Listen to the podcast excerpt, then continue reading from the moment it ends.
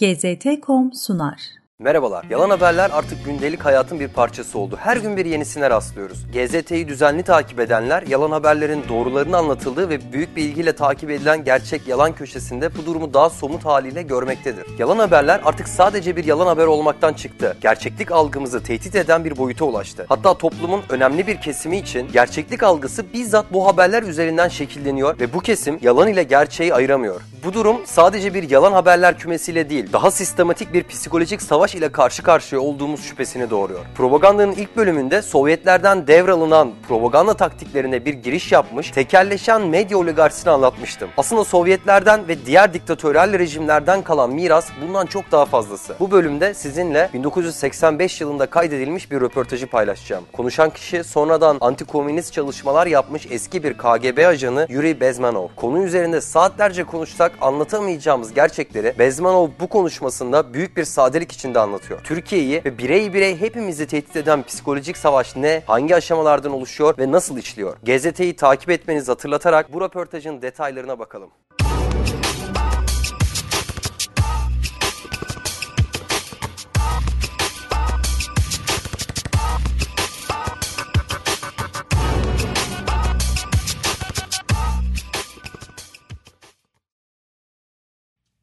Bezmanov'un uzmanlık alanı subversion denen bir kavram. Subversion Türkçe'ye yıkım olarak çevriliyor ama aslında Türkçe'de karşılığı olmayan bir kelime. Bir ülkenin askeri, ekonomik, psikolojik veya politik şekilde çökertilmesi sürecine verilen ad. Daha açık bir ifadeyle subversion bir ülkeyi işgal etmeye yönelik geliştirilmiş toplum mühendisliği anlamına geliyor. Sovyetlerin düşman ülkelere karşı uyguladığı bu süreç KGB diliyle aktif önlem olarak adlandırılıyor. Halk dilinde ise psikolojik savaş olarak biliniyor. Dinleyelim.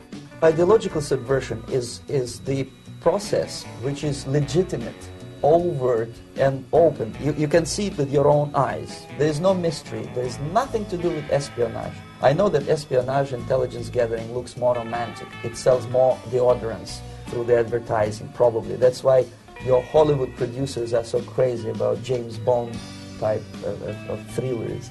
But in reality, the main emphasis of the KGB is not in the area of intelligence at all. According to my uh, opinion and opinion of many defectors of my caliber, only about 15% of time, money, and manpower is spent on espionage as such. The other 85% is a slow process, ideological subversion, or active measures, активные мероприятия in the language of, of the KGB, or psychological warfare. What it basically means is to change the perception of reality of every American to such an extent that despite of the abundance of information, no one is able to come to sensible conclusions in the interests of defending themselves, their families, their community and their country. Bezmanov konuşmasında gerçekten çok önemli bir ayrıntıya değiniyor. Bildiğimiz anlamda casusluğa ayrılan zaman, para ve insan gücünün tüm casusluk faaliyetleri içindeki oranı sadece %15. Bu gerçeklikle ilk yüzleştiğimde aynı yanılsamaya kendimin de kapıldığını fark etmiştim. Gerçekten de bugün casus dendiğinde pek çoğumuzun aklına James Bond tarzı patlayan arabalar eşliğinde uçan, kaçan, atletik casuslar geliyor. Ancak gerçek casusluk faaliyetleri böyle işlemiyor. Bezmanov'un altını çizdiği bir diğer nokta ise bu faaliyetlerin gerçeklik algısını değiştirme amacı taşıdığı. Elbette Bezmenov röportajında Amerikan vatandaşları olarak anlatıyor ancak anlattığı her şey bugün maruz kaldığımızla örtüşüyor. Bezmenov röportajına psikolojik savaşın dört aşamasını anlatarak devam ediyor. Bunlar demoralizasyon, destabilizasyon, krizler ve normalleşme.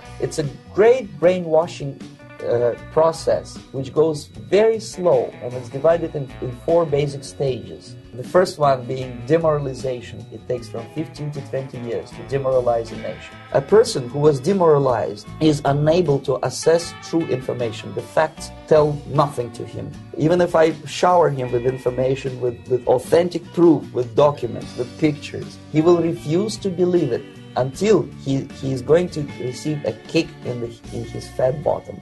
When a military boot crashes his, then he will understand But not before that. That's the tragic of the situation of demoralization. Bezmanov psikolojik savaşın ilk adımı olan demoralizasyonu çok doğru anlatıyor. Demoralize olan kişiler gerçeğe karşı kendisini kapatıyor. Aslında ne ile demoralize olmuş olmasının da önemi yok. Bugün bu görevi misyon edinmiş bir kesim basın organı mevcut. Yayın akışlarını çoğu yalan haberden oluşan bir sistematik demoralizasyon üzerine kurmuş durumdalar ve akıldan çok duyguları hedef alarak bu misyonlarını yerine getirmekteler. Sürekli maruz kaldığımız trajedilerle sersemledik. Üstelik bunu da çoğu zaman rasyonel rasyonel değil, irrasyonel metotlarla yaptılar. Çünkü hedef bizi olumsuz giden bir şeye ikna etmek ve bu olumsuzluğu düzeltmek değil, yalnızca bu olumsuzluğun psikolojimizde tahribat yaratmasıydı. Bu yüzden hali hazırda kötü olan bir mesele o haliyle yetersizdi. O meseleyi en dramatik haliyle sunmak gerekmekteydi ve öyle de yapıldı. Bezmanov'un açıklamasında psikolojik savaşın ikinci aşaması destabilizasyon. The next stage is destabilization. This time, subverter does not care about your ideas and the patterns of your consumption. Whether you eat junk food and get fat and flabby doesn't matter anymore. This time,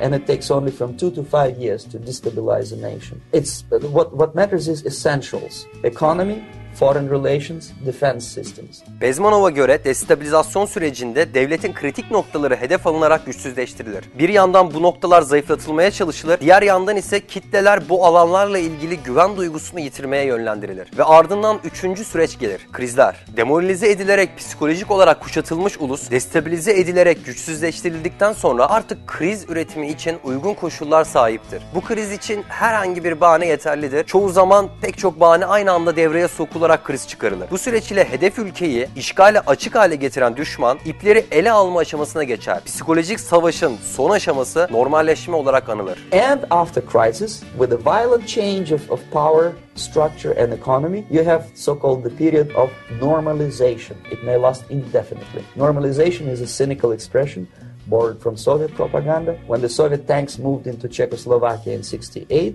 Comrade Brezhnev said, Now the situation in brotherly Czechoslovakia is normalized. Bezmanov'un son söylediği cümleyi tekrarlamak istiyorum. Sovyet tankları 1968'de Çekoslovakya'ya girdiğinde Sovyet Rusyası Başkanı Brezhnev bu işgale kardeş Çekoslovakya normalleşti cümlesiyle duyurdu. Yani demoralizasyon ve destabilizasyon süreçlerini imar edip kriz oluşturanlar bu psikolojik savaş sürecini normalleşme vaadiyle ülkeyi ele geçirerek tamamladı. Eski KGB ajanı Bezmenov psikolojik savaşın ne olduğunu böyle anlatıyor. Bu röportajı dinlediğimden beri karşılaştığım her yalan haberde aklıma psikolojik savaşın dört aşaması ve her Türkiye'nin normalleşmeye ihtiyacı var söyleminde aklıma Çekoslovakya'nın işgali geliyor. Ben Murat Soy'dan izlediğiniz için teşekkür ederim.